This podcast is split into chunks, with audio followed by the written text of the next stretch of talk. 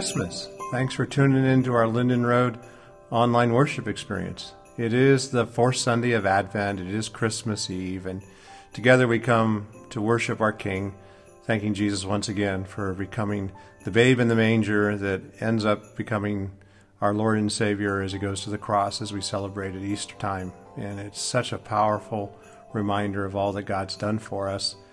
And as we worship here, if this is your first time, we certainly are glad you found us, and we would invite you to click on the digital connection card up above or leave a comment here in the chat just who you are and uh, how we could pray for you. And if there's a question you might have, again, we're grateful that you're here, and we certainly hope it's not your last time. And if this is your spiritual home, we say welcome to you, and we are grateful too that you've tuned in and would invite you to use that same digital connection card to let us know anything we might need to know, uh, prayer request, or information we might need.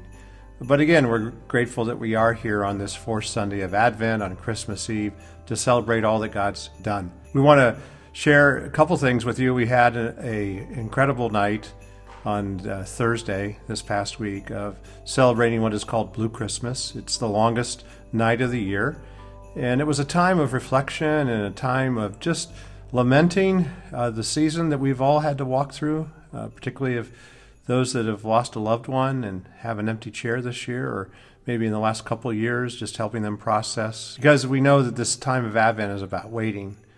If you're watching on Sunday, December 24th, we want to share that tonight at 7 p.m. Eastern Time, you can tune in to the Chosen's uh, Christmas special. We've partnered with Catalyst Movies, and they've made available to us an opportunity for our friends to watch this movie. Do you know where Luke is? I didn't tell him everything. Go tell it on the mountain.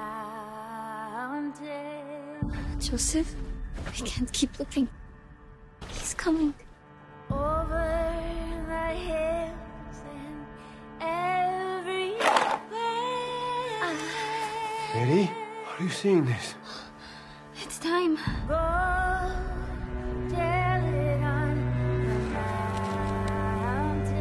My soul magnifies the Lord. And my spirit rejoices in God my Savior. Remember what your messenger said. The first thing. Don't be afraid. That Jesus Christ People must know. And then tomorrow at 9 a.m. on Christmas Day, they are offering a Christmas Day movie marathon with a number of movies that I think your family will find enjoyable. And so they'll be replaying The Chosen Christmas story later uh, tomorrow night. And so, again, hope you can take advantage of that. Again, go to our website, lindenroad.church forward slash movie night, and you can check it all out there. And we're grateful for the partnership. And then check back regularly on Friday or Sunday nights for same opportunity at 7 p.m. Eastern. But we are here today to celebrate Advent once again. It is the fourth Sunday of Advent. It is the Sunday that we light the candle of love.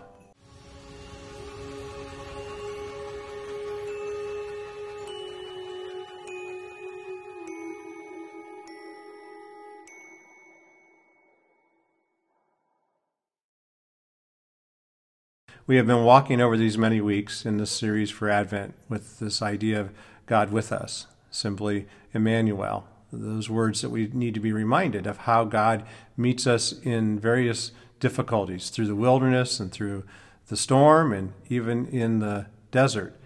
I want to talk about the cornerstone of our Christian faith, this idea of the incarnation.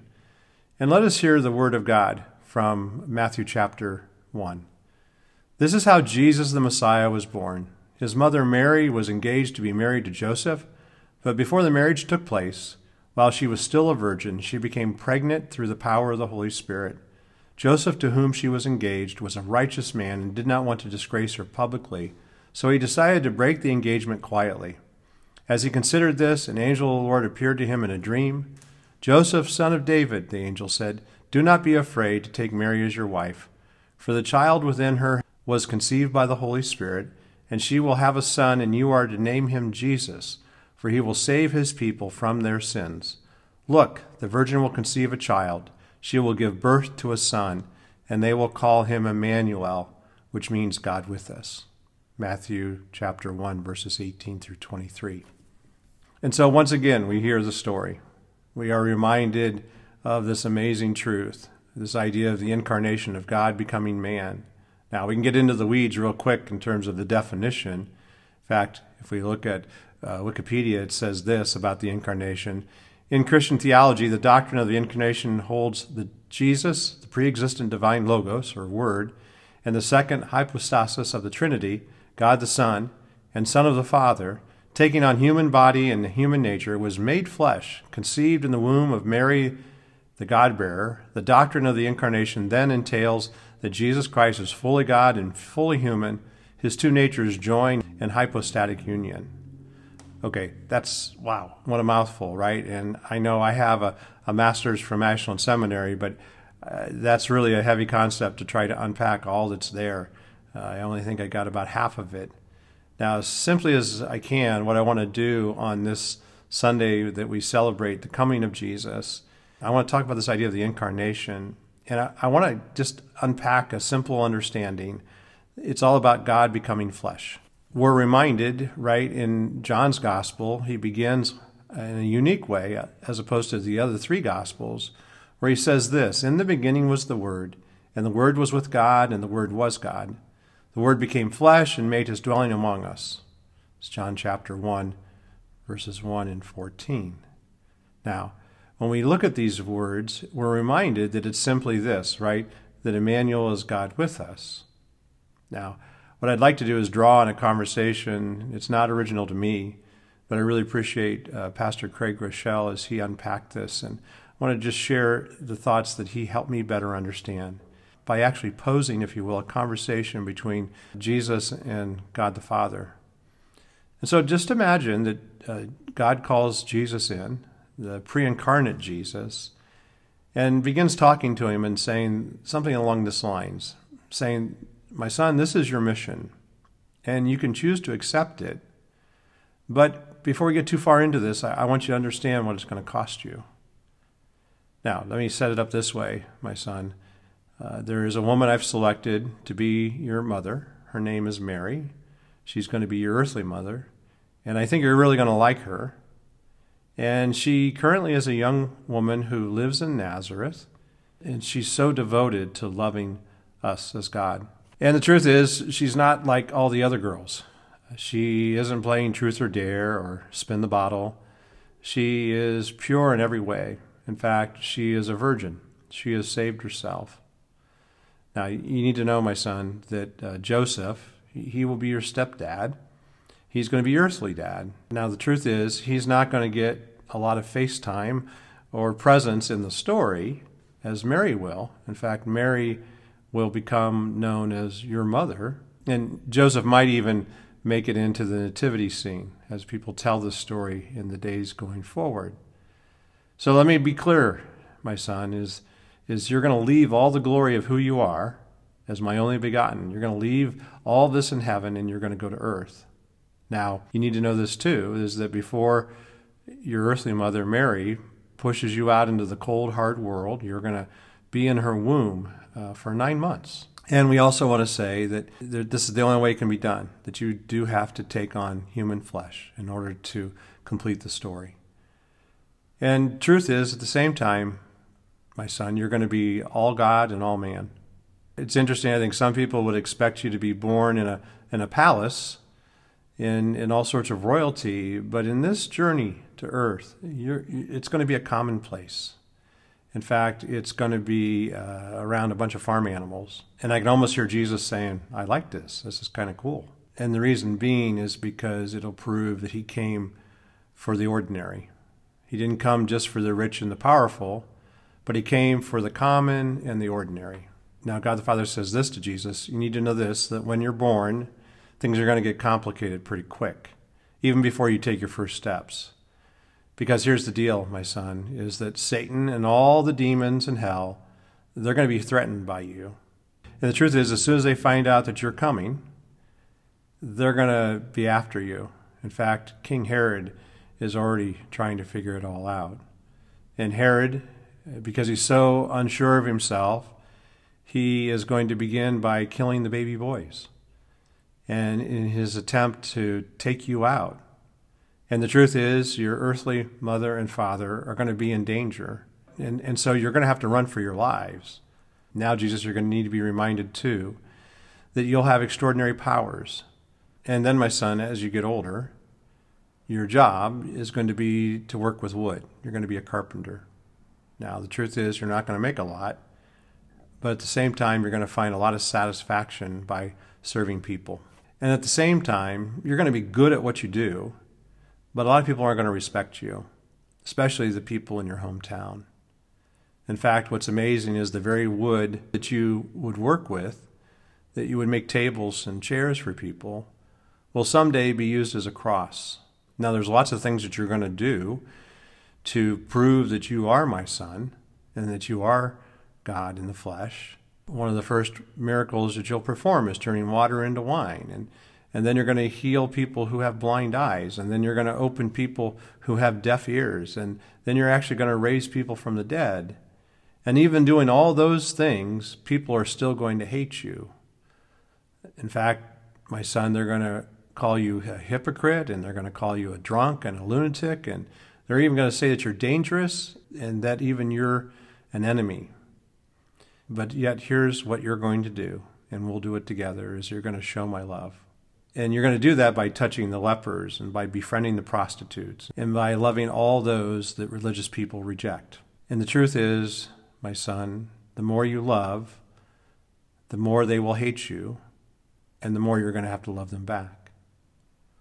In fact, the thing we want to say, and this is going to be sort of the core understanding of who you are, is that love isn't what we do, love is what you are. And then I want to remind you, too, as you go on this journey, that the evil one is going to try to come after you. And all you have to do is come back with the words that you already know. The truth is, he's going to tell you that in a moment of hunger, that you can turn stones into bread. And yet your response is that man shall not live by bread alone. Or there'll be another time where he'll want to test you, and, and then your response will be, Thou shalt not tempt the Lord your God. And then the idea of riches. You will also tell him that you shall only worship God. And as you walk in this earth, you're going to make many good friends, and you're going to call them your disciples, and you're going to love them. But I have to tell you that there'll be a couple, like Peter, who is going to betray you, and then even Judas is going to betray you with a kiss. And then here comes the complicated part is that you're going to experience pain. There's going to be moments in your earthly life where you're going to sweat drops of blood. Now, Jesus, listen to me. The cross is worse than anything you can imagine. They will beat you until you don't look human, and then they will nail you to the cross. But here's what you need to be reminded through all this this is the sacrifice you have to make is that I will always be with you until you become sin. And then you're going to hurt. And you're going to cry out. And you're going to say, My God. And then I need you to know this is that when you die, you're not going to be dead forever. In fact, I promise that three days later, the women will come to the tomb, and the stone that has held you in there will be gone, and you'll be gone also. And then I can hear the Holy Spirit off to the side. What about me? When do I get to go? And I can hear Jesus saying, You can tell them about our spirit. In fact, John says this If you love me, keep my commands. And I will ask the Father, and he will give you another advocate to help you and be with you forever, the Spirit of truth. The world cannot accept him because it neither sees him nor knows him, but you know him, for he lives with you and will be in you. I will not leave you as orphans, I will come to you. Before long, the world will not see me anymore, but you will see me. Because I live, you also will live. It's John chapter 14, verses 15 through 19. And then Jesus says, Okay, but before I leave earth and ascend, can I remind them? And God the Father says, But of course. And so we hear these words, right, that Jesus says in Matthew chapter 28, verses 19 through 20. Therefore, go and make disciples of all nations baptizing them in the name of the Father and of the Son and of the Holy Spirit, and teaching them to obey everything I have commanded you. And surely I am with you always to the very end of the age. Now, the beautiful thing Jesus says to us to this very day is, I will never leave you. I will never forsake you. Take a pause on that for a moment as we think about in this season of Advent, where we've been over these last three weeks talking about being in the valley and being in the desert and being in the storm. What I want us to see on this day, as we celebrate Christmas once again, is that God is with us always. Now, back to our story here. God the Father says to Jesus, Are you sure you're up for this? And even asking him the question, Why do you want to do it? And I can hear Jesus' response to say, Because we love them and they need us. Because we need to show them who we are, that we are love. So, okay, Jesus, what is your mission? And Jesus says, I will go to bring them life and life to the full. And the father says, Well, who are you going for? And Jesus says, I'm not going for the righteous, but for the sinners. Not for the healthy, but the sick. And then simply, Why are you going? Well, simply this lost sheep need a shepherd. And Jesus says, I am the good shepherd. I lay down my life for the sheep. And then Jesus says very clearly that I must show them your love. And we can't shout it from heaven. That's not enough. I have to show it to them on earth. Take on their flesh and move into their neighborhood. Again, we go back to the scripture we've looked at in this Advent season. She will give birth to a son, and you are to name him Jesus, because he will save people from their sins. All this took place to fulfill what the Lord had said through the prophet. The virgin will conceive and give birth to a son, and they will call him Emmanuel, which means God with us. What does that mean? Well, it means in our relationship with him that if we're blessed, that he is with us to rejoice. And when we're alone, he is our companion. That when we are ill and sick, that he is our healing. That if we're lost, not quite sure where to go, that he is with us as a guide that when we're hurting and trying to figure out life, that He is our comforter. Then when we are weak, He is our strength. And when people attack us, and even the evil one attacks us, He is our defender. And when we're afraid, He is our peace. And when we face our sin, we realize in a very clear way that He is our Savior. Why? Because He is Emmanuel which is God with us. It's all that Christmas is meant to be that God takes on flesh, comes into our story, and then He shows us how good He is by giving us life. So let's celebrate that this Christmas. Will you pray with me? Father, we're grateful for this truth. Thank you, Jesus, that you came to earth, that you lived and you walked amongst us, and you offered your life up as a sacrifice to restore us in relationship with you. Thank you for all that that means. And as we celebrate this Christmas, maybe we understand at a whole new level. And we're just grateful for that truth. And we thank you in your most precious name. Amen. There's a voice that calls life from unexpected places. Barren lands will flourish with new creation. There's one who is searching for the pure in heart waiting to find those who will trust.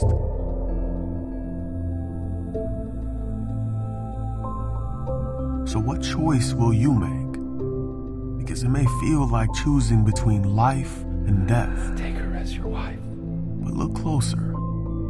All he has ever offered us is life. Messiah.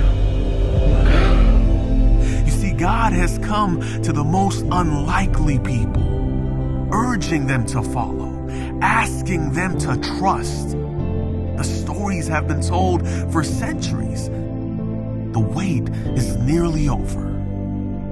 Today, our Savior is born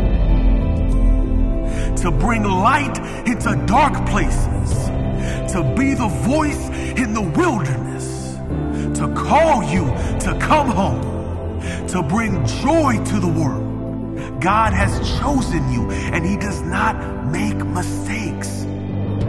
God's timing is not our timing. His love is not our love. He's turned His love into flesh and blood, and for that we rejoice. Emmanuel. So don't wait, don't pack, don't plan, just go. There is a world lost and hungry. There is a world lonely and wandering. And He has called us to go and tell them. Go and tell them what God is doing. Go and tell them that God is coming. Go and tell them. God is here.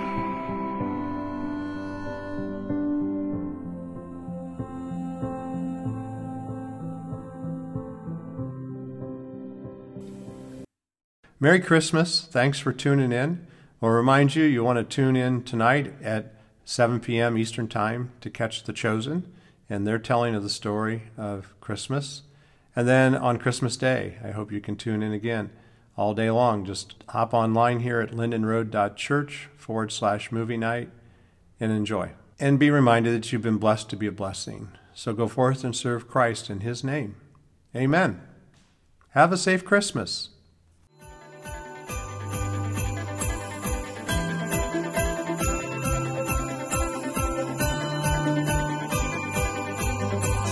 We wish you a Merry Christmas. We wish you a Merry Christmas. We wish you a Merry Christmas and a Happy New Year.